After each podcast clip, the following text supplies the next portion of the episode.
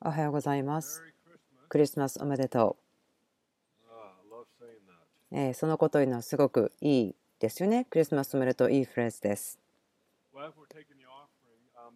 えー私たち今献金をしてますけども、先週私たちのチームのある人のためにお祝いをしたんです。ここにとっても長い間いるんです。まあ永遠と思えるぐらいです。後ろに立ってますけど、ダン・フェリーさんです。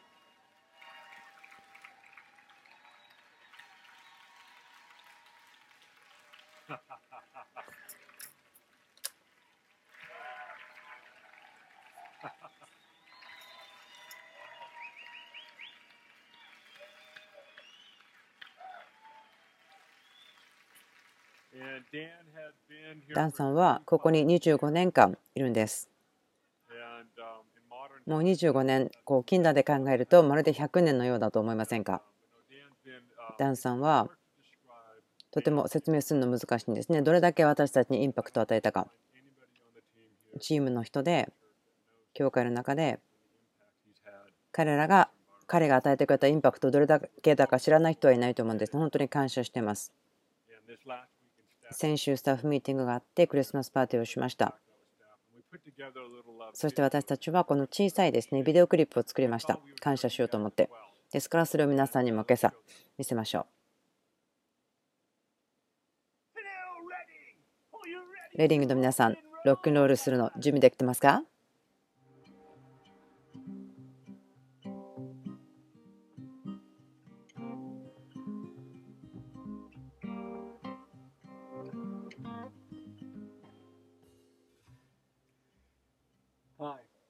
こんにちは。ビデオアナウンスメントアサイメントの司会のダン・フェリーです。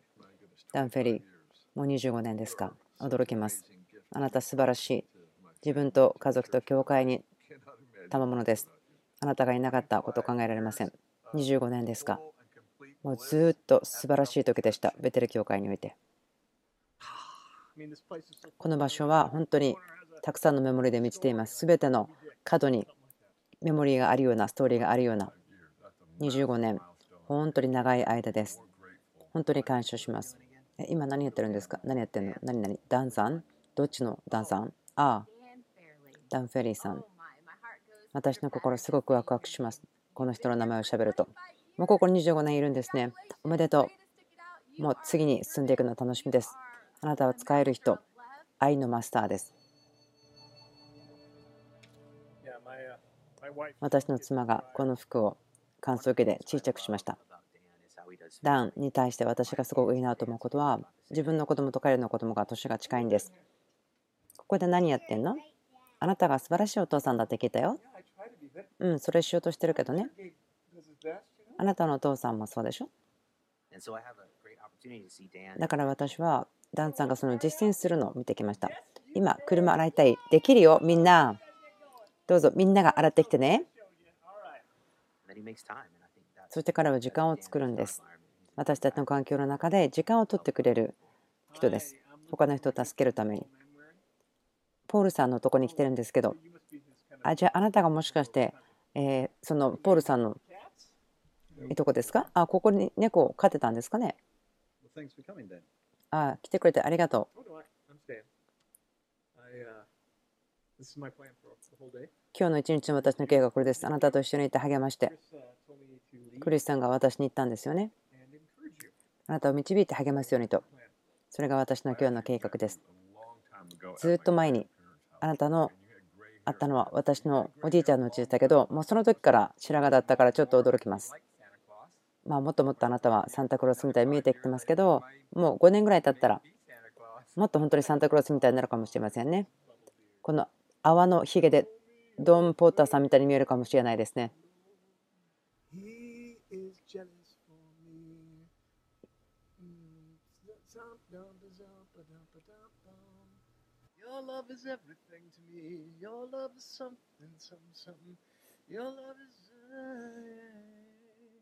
And.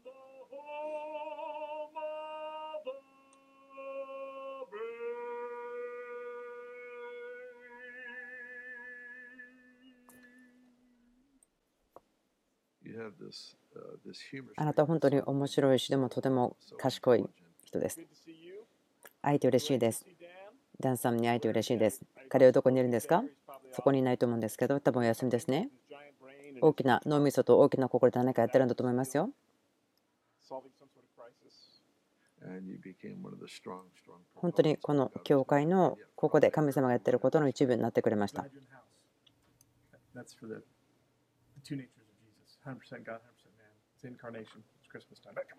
クリスマスの時の話ですね。取って取って。取って取って取って取って取って。それは月光ですね。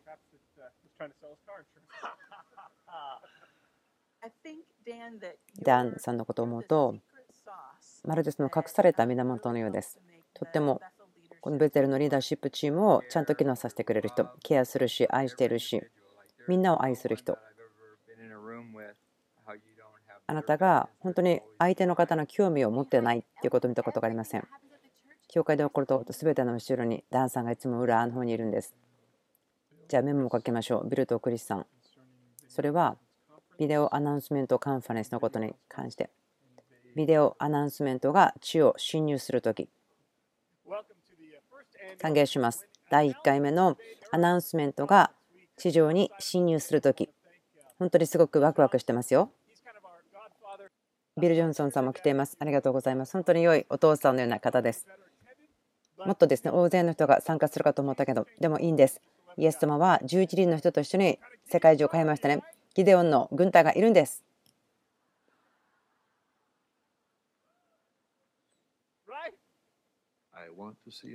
私はもう少しですね、ビデオアナウンスメント見たいですね.もう一番最後のエピソードをやる必要はありますね。Maybe you should pray about it then. どうぞ祈ってください。Uh, もう少し終わり方をかっこよくした方がいいですね。こんなのどうですか何かアクションが必要ですね。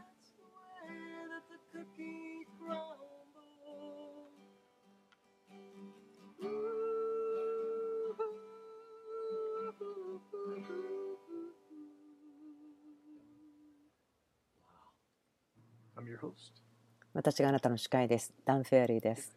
おやすみなさい。Thank you so much. 本当にありがとう。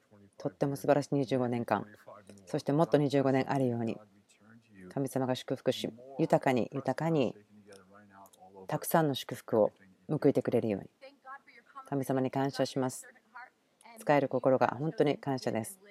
いつも与える、そして生きること、私たちと一緒にベテルをしてくれることありがとう。愛してます。私たち愛してるし、あなたを愛します。感謝してます。私の人生の一部であることありがとう。なんて言っていいかわからない。ちょっと切ってください。切ってください。本当にちょっと切ってください、カメラ。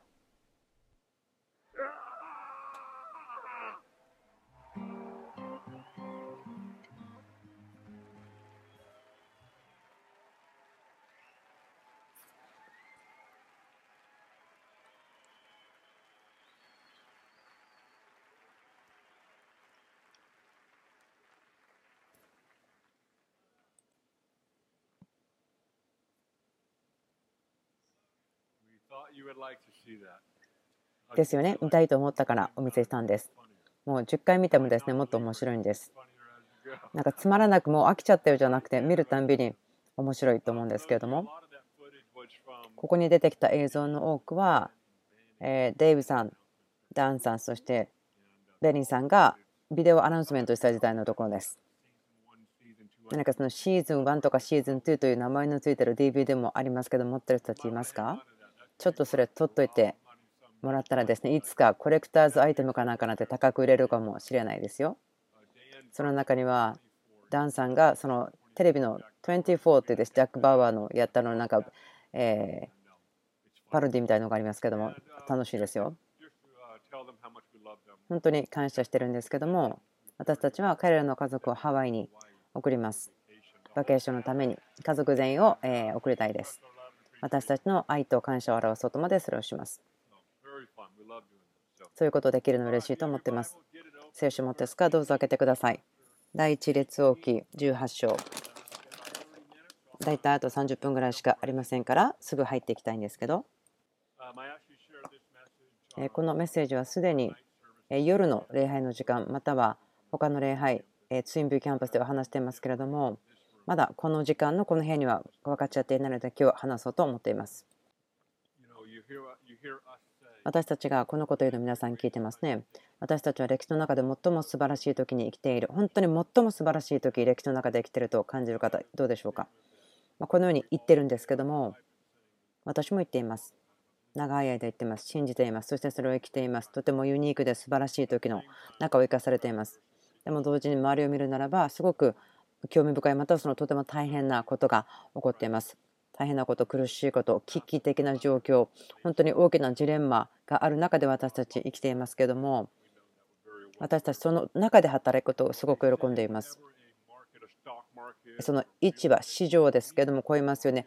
その市場とか、えーインダストリーがありますけども、その中でこう市場が落ちた時に、その状況の中で大きな、えー収益を得ることができる人たちがいるということです。ある人たちは分かってるんです。その一番悪い時に投資した方がリターンというのがもっと大きくなるということ。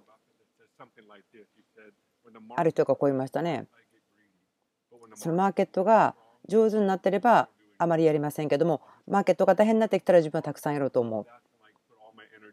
大変な時に自分のエナジーとか持ってるものを投資するとその人は言ってるんですね。同じ原則をですねまたやり方をちょっと今考えていたいんですけど今この時は教会が引き下がる時ではないと思うんです。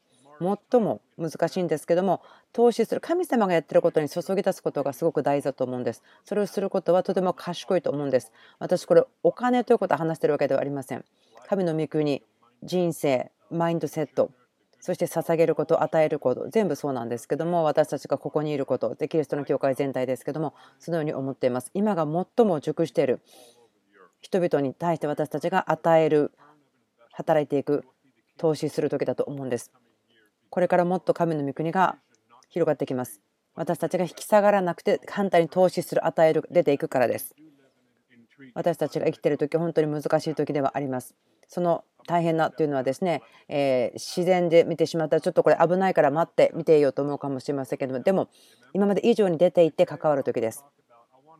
今日私が話したい話があります。ある方たちにはすごく親しみ深いと思うんです。ある方たちにとってはえっと思うかもしれませんけれども旧約聖書の中のとても重要だと私思えることです。前から喋ることは全て必要なことを自分たち喋ってると思うんですけれども他のものが何か他のものよりも重要というわけではないんですけども助けになると思っています。今自分たちの時間とか場所とかそういうことを教えてくれると思います。そのストーリーに入る前に少し第一列王記の話をですね少ししたいと思います。第一第二列王記そして歴代史またそのサムエルのとこもそうだと思うんですけども歴史を見ることができます。イスラエルの歴史のようなことが語られているところだと思うんです。ソロモン王がいます。私たちはそのダビデ王の息子だとしてソロモンを知っています。そしてソロモン王っていうのは歴史の中では最も知恵のある人と書かれていますね。本当にすごい人ではありました。イスラエルを歴史と時間の中本当に黄金期を導いたようなその人です。最も平和があり繁栄した時でした。ソロモンが国を導いている時。残念なことに彼の人生の終わりの方はよく生きることができませんでした。強く終わりませんでした。信玄読んだら分かると思うんですけど信玄はソロモン王が神と正しく歩んでた時です。伝道者の書というのはソロモンが神と正しく歩んでなかった時です。この2つのまるで真逆のような言ってることを見ることができます。でも同じ人なんです。とても重要です。私たちが神と共に正しく歩んでいるということは神様の影響の下にあるということです。あなたはそうでない時とそうである時全く別の人だということ分かりますか？私たちここにいる人たち信者ですから分かっていますね。私たちの最善というのは神様の臨在の中にいること素晴らしいつながりを人を持つ時のことでそれが私たちの最善を与えます。引き出します。ですから私たち気がつくことがとても必要なんです。列王記のところではソロモンが出てきますけども彼はとても心が分けられてしまった。彼の心の中で分かれてしまった。一つではなかった人ということだと思うんです。特にその伝道者の書とか見ると分かるんですね。彼の心に何かこうディビジョン分かれ目があるということ。それに似合ったようにまるで国も分かれてしまう。ということが分かります。そのイスラエルという国も2つに分かれますね。イスラエルはイスラエルとして残りそしてそのユダというふうにも国として残りました。分かれてしまった。イスラエルこの時。あとはイスラエルの子たちというのは本当に悪いものでした。間違った導きの方に行きました。邪悪な国になってしまいました。ユダの国っていうのは違うストーリーがあるんです。いくつとは言わないんですけども大体のユダの王というのは神様を心から従ったという人たち。で良い王たちがいたんです。一人よく知られてる人ですけどもヨシャパテ王がいますね。第二歴代史20にありますけども彼は戦いに行きます。民を導いていきます。その時に3日間断食をして主に求めました。そしたらこの戦いのことを心配してはならない。私がする戦いであるからあなたは立ってみていなさいというところですね。で次の時にユシャパテがすることは神が言ったのは立って見ていなさいと言ったと。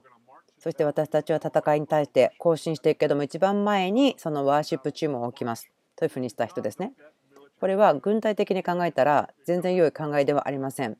軍隊の考え方言ったら絶対おかしいですね。見くりの考え方はいいですけど自分もそれを考えた時に軍隊的に考えたらとても自分を守ることができないまたは守られていない人たちを戦いの行進の一番に置くことはすごくおかしいことです。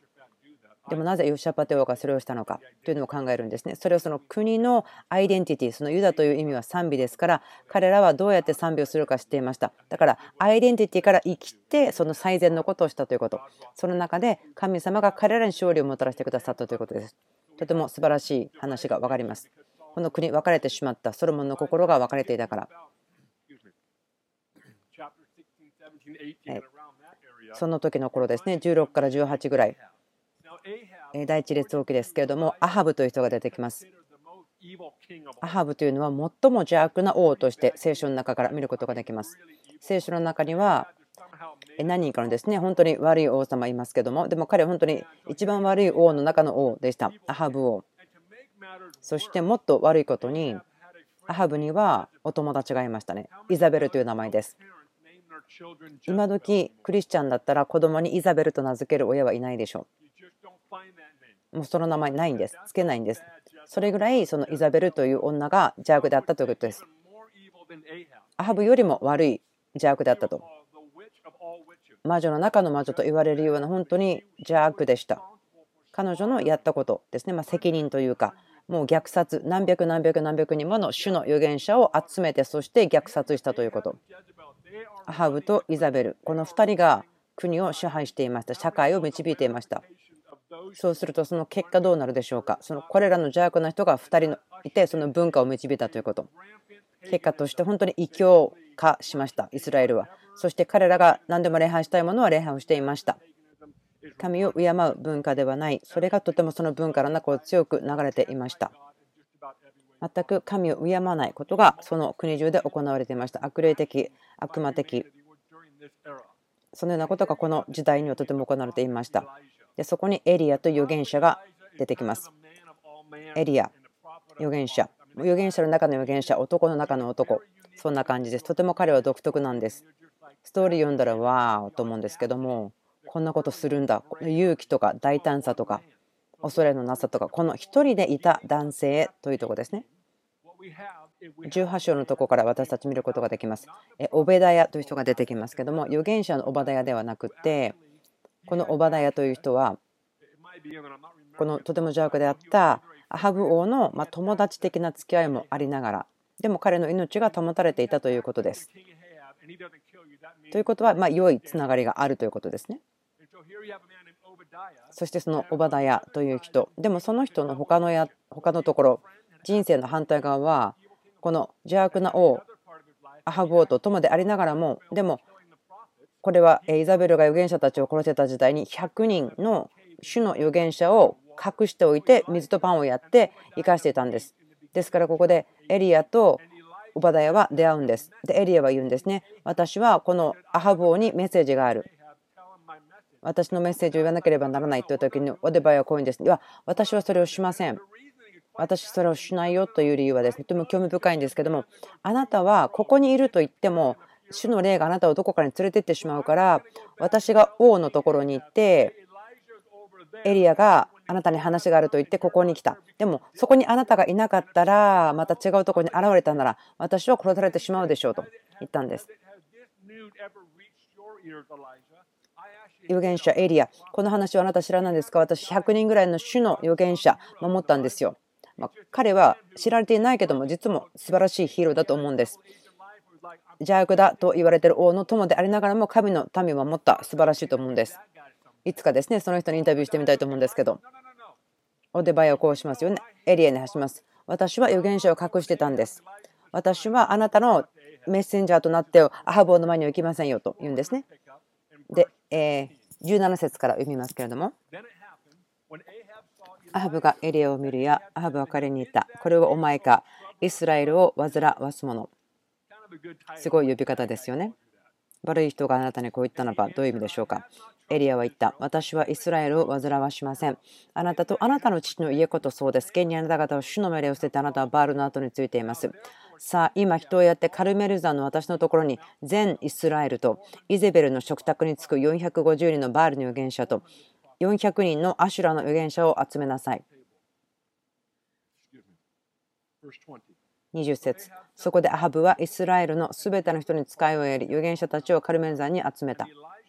エリアは皆の前に住んでて言った。あなた方はいつまでどっちつかずによろめいているのか。もし、ここちょっと聞いてください。えー、ここよく見てください。いつまでどっちつかずによろめいているのか。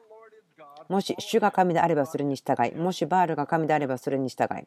しかし民は一言も彼に答えなかった。そこでエリアは民に向かっていった。私一人が主の預言者と残っている。しかしバールの預言者は410人だ。ちょっとここで待ってください。エリアは私一人がと言ってますね。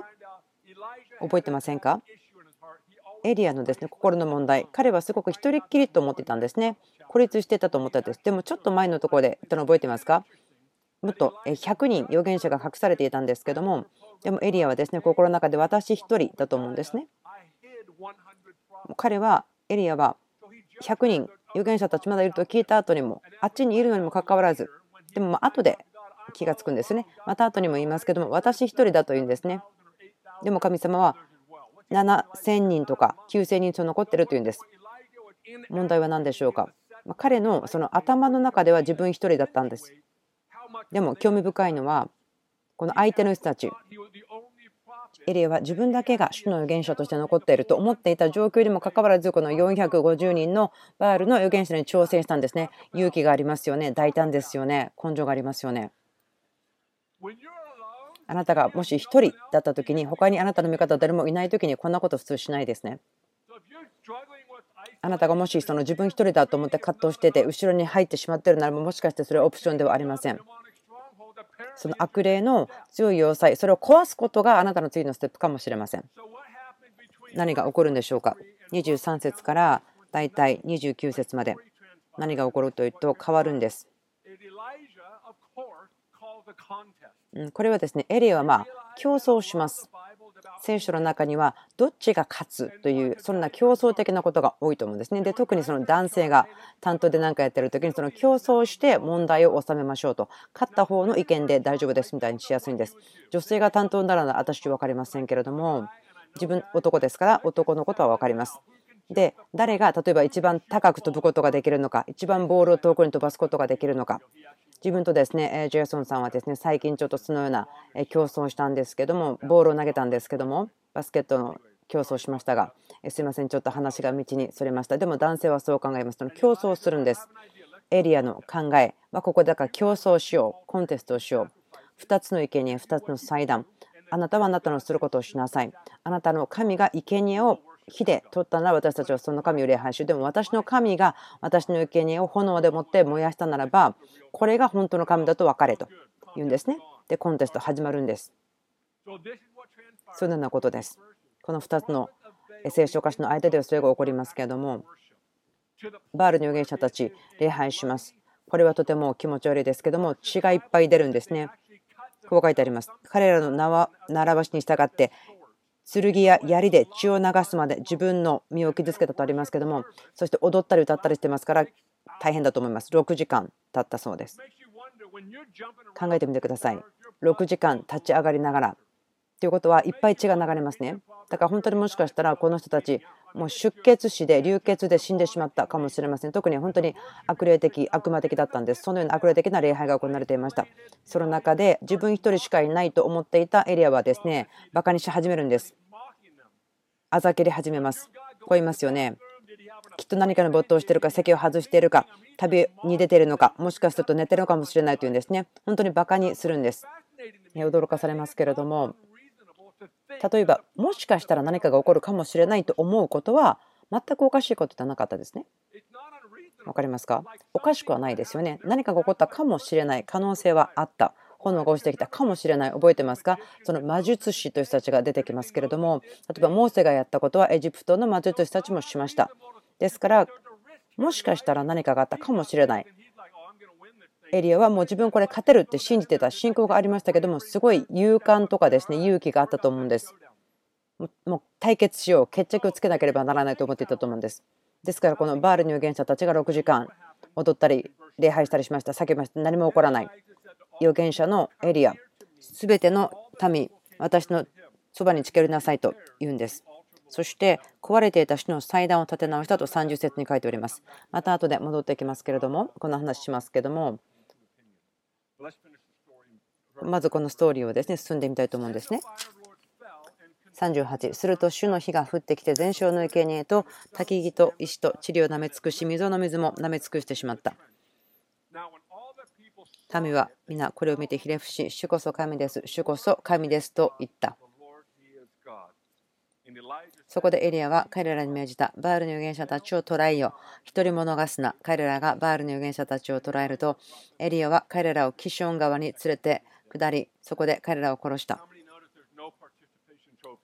あのこれで参加すればいいですよっていうものではないんですね。参加賞はここで出ませんでした。ある人たちはこの話分かると思うんですけど。いいでしょうか。21節。エリアはですね、こう言いますね。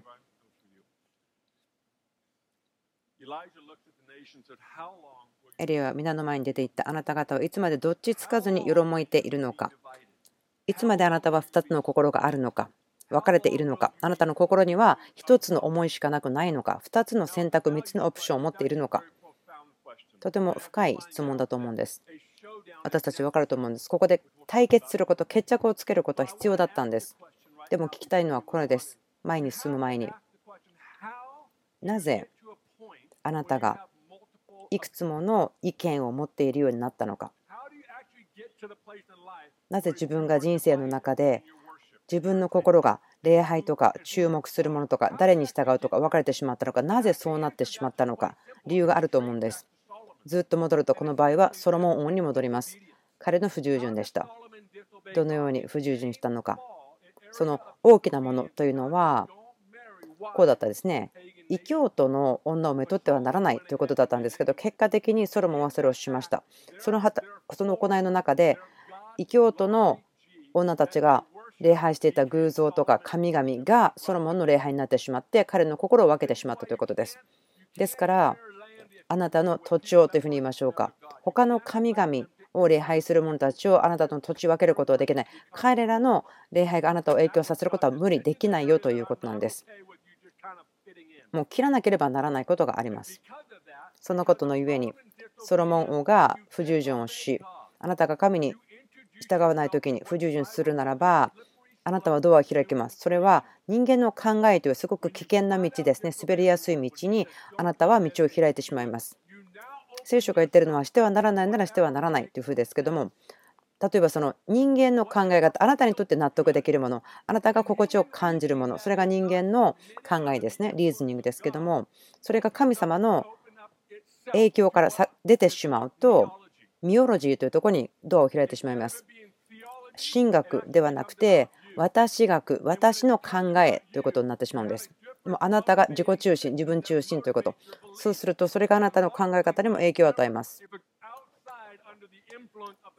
神様の臨在と影響の外に出てしまうと自分の肉の欲望に導かれてしまいます。自分の思いの望みから導いてしまいます。結局、自分を喜ばせるもの、あなたがハッピーだなと思う、幸福だと思うことをすることになってしまう。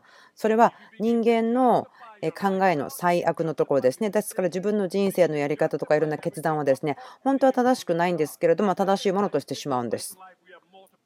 そのようなことをしていると、いくつもの意見に分かれてしまうんです。主に不従順するというところから、その道を歩んでしまうと、このような結果になるんです。いくつもの意見を持ってしまうということ。人間のその合理的な考えとか、またそのとてもえー理論的にはいいとか思えることとか、そういったことはドアを開いてしまいますけど、それは神様がデザインされている方法ではないんです、人間が生きるために。ですから、エリアは言ってますよね。あなたはいつまで2つの意見の間にフラフラしているのかと言うんですね。とっても深くですね、えー彼らの間違った考えにはまってしまった、社会とか文化の考え方に騙されてしまっていた。まるで動かないような大変な状況でした。ある時は物事を話し合いで解決することはできません。動かすことはできません。ここでエリオは、じゃあ、えっと、裁判所に行って正しく進学を語りましょう。そんなことは言ってません。ここではそんなことはできない。そんなことしたらもっと深く落とし穴に入っていってしまうということ。その聖書を使ってその自分を正しくしようということになってしまうんです。ですからある時はその中ディスカッションはすることできないんです。それはケースバイケースですけども、でも私が言ってるのはこれです。影響というものはもう決着、対決されて示されなければならないことがあります。何かもう少し簡単に説明できること、えー言えるといいと思うんですけども、皆さん、ここにいる人、手を挙げないでいいですけども、前で誰かが説教したときに、え、何これ、なんでこんなこと言ってるのおかしいよと思ったことありませんか？もう我慢できない、なんでこの人言ってんの、まあ、自分はですねそんな風に思われないと思うんですね。大体クリスさんの時にそういう風に働くみたいですけど。でもあなたがこの部屋を出てすごく嫌な感じがして怒っててですねなんであんなこと言ってんの？メッセージしてんの？ってなるんです。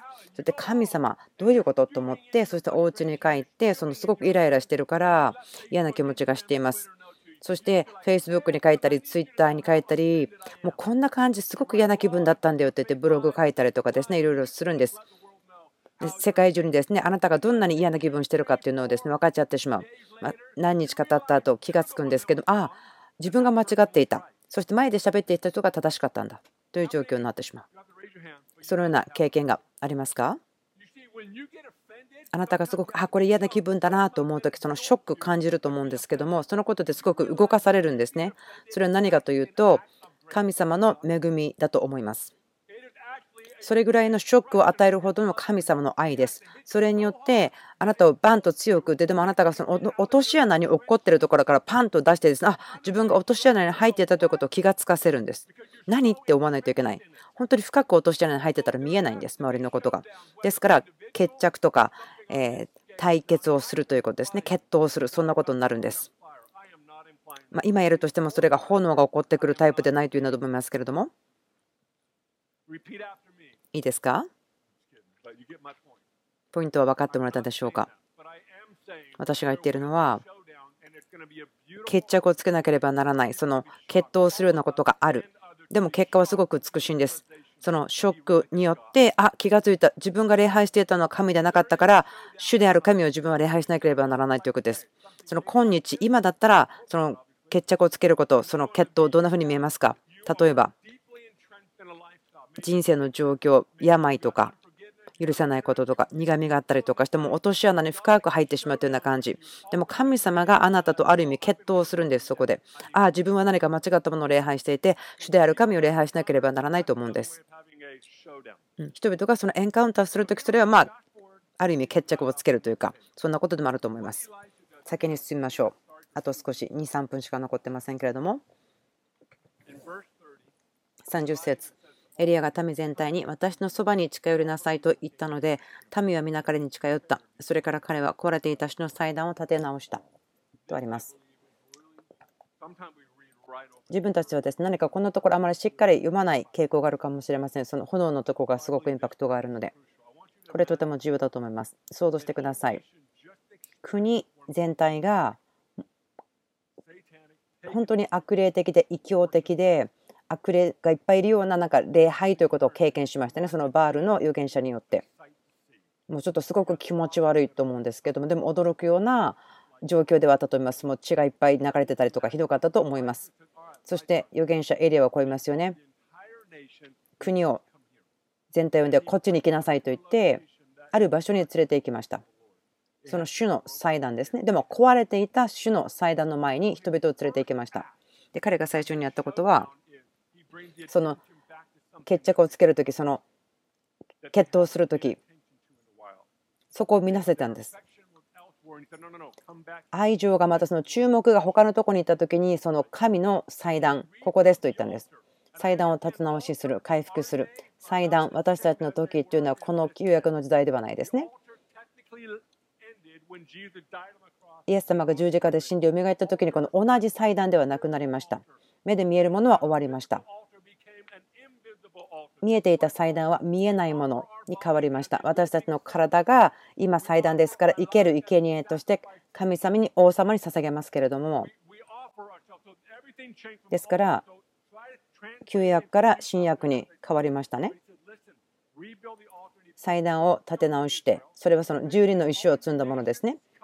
このイスラエルの全部のためここに戻りなさい。祭壇を立て直した。ポイントは何でしょうか？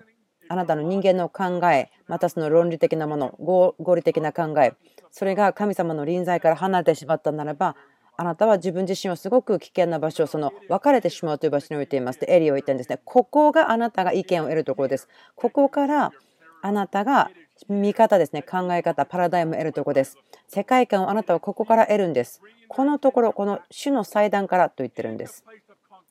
これは性別するところです。清くされるところです。祭壇というところは生贄を捧げるんですけども、同時によくあるのは、神様がしたことに対しての結果として何かあるんです。新約でも見て分かると思うんですけど、イエス様が3人弟子を連れてですね、変貌山に行きました。ペテロはここで天幕を建てますと言ったんですね。これは文化的には普通だったんです。神がここに現れたから祭壇を作って礼拝するんだというのが普通だったんです。性別して誰が神かということを気がつくための場所だったんですね。覚えるための場所でした。礼拝の場所でした。エリアはここでためにあなた方は忘れてしまったけどとしたんですね。10年ぐらい前に私、他の国にいました。そしてミニストリースクールで話していたんですけども、10人、20人ぐらい生徒がいました。で、あるその国はそのステートチャーチがあります。だからある一定の教えをするのを知ってました。いい教え、悪い教えではなくて、ただとてもこう決まっているっていうことだとしてたんですね。進学が決まっていた。で、ある人が私に質問しました。で、それ自分ですね、あ、自分の意見とか考えるよと思ったんですが、精霊様が喋ってはならないと言ったのを聞きました。で、気がついたんです。今それ後ろから振り返ってみるならば、その意見というのはこの祭壇から得たものではなくて自分の人間の考えでした。ポイントは何でしょうか？多くの時、文化とか状況のように私たちはこう自分たちが考えていることをシェアしなければならないと思ってしまうんです。私たちのアドバイスとしてこう言いましょう。主の祭壇から得てないならば、主の臨在から得てないならば、口を閉じましょう。口を閉じましょう。特にアメリカの文化ならば、特にリーダーならば、自分の意見をしゃべりたいんです。このとても文化的にもそうなんですけども、でも自分から出てくるものというのが神によって影響をされてる形作られてるものにしたいんです。考え、心が臨在によって影響されているものが語りたいんです。難しいチャレンジです。今のアメリカの文化は大きくてうるさいものです。ガガガガ出しますから戦いがありますけどもその一言神の臨在の中から得た一言の方が千の言葉を持って人間の考え方で何かするよりも力があるんです。人間のその、え論理的な考え方何も力がないんですか？いやそうではなくてその神様の礼拝そして臨在その影響力の下になければということです。それでなければ神様の祭壇に戻る方がいいんです。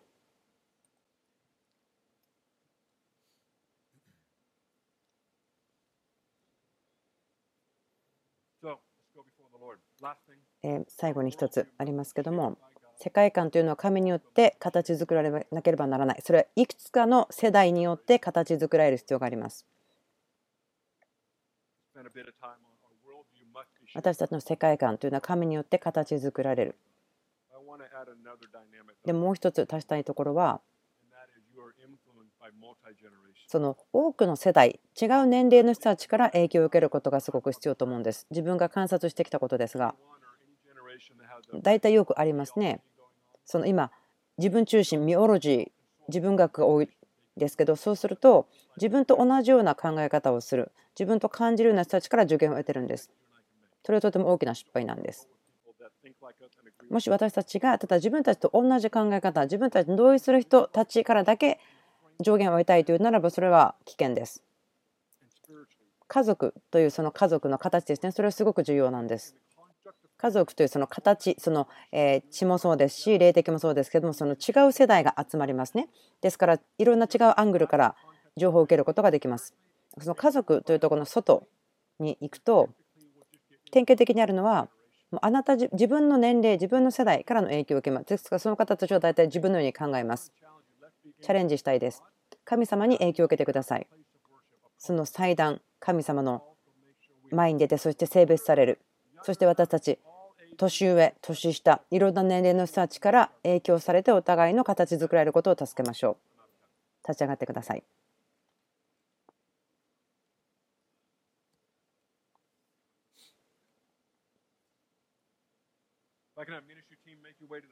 えーミニストリーチームの方どうぞ前に出てきてください。それ以外の方はちょっと待っていてほしいんです yeah, ministry team make your way to the front. あーミニストリーチームの方はどうぞ前に出てきてください。この部屋の中にいる方で今日、えー早くこのストーリーは進みましたけどもえー国々人々が出てきました。他の神々を礼拝していた人たちそして預言者エリアが来て彼の生贄は炎によって受け取られました。そして全ての国がエリアの神が自分たちの神だそして来ました。この部屋の中にいる方で私たちの神があなたの神ではない人。でも今日あなたに言いましょう。あなたの人生神に捧げたいという人。何か心の中で今日話を聞いた時にああ自分の礼拝はいろんなところに行ってた。自分は一つではなかった。でも今日それをしたいと思うならばあなたに正しい礼拝の場所を示したいと思います。どうぞ手を挙げてください。もしこの部屋にいる中で最初に人生の最初として神様との関係を正しくしたいと思う方教えてください今日あなたが神様との関係を正しくしたいと思われるならば手を挙げてみてくださいあなたを祝福します今後ろに手が上がっているのが見えます神様ありがとう.ここにもいます?神様との関係を直したい正しくしたい人どうぞ手を挙げてください.ここもですね.ここもです神様ありがと For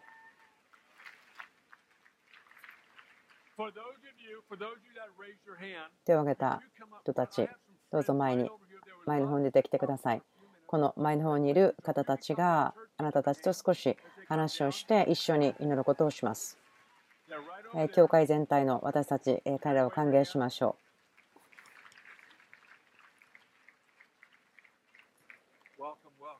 歓迎します。イエス様、ありがとう。もしあなたがこの部屋の中にいてその体に癒しが必要打ち破りが必要ならば前にミニストリーチームの人たちがいますからどうぞ前に出てきてください。そしてえー祈ってください。祈ってもらってください